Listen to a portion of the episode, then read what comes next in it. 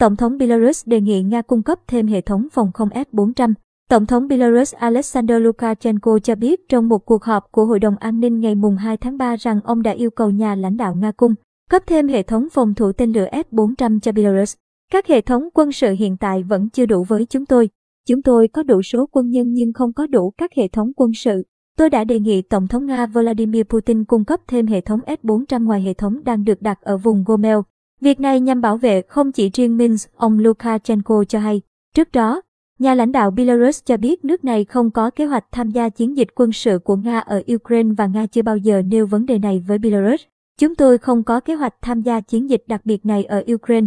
Điều đó là không cần thiết, Tổng thống Lukashenko nhận định.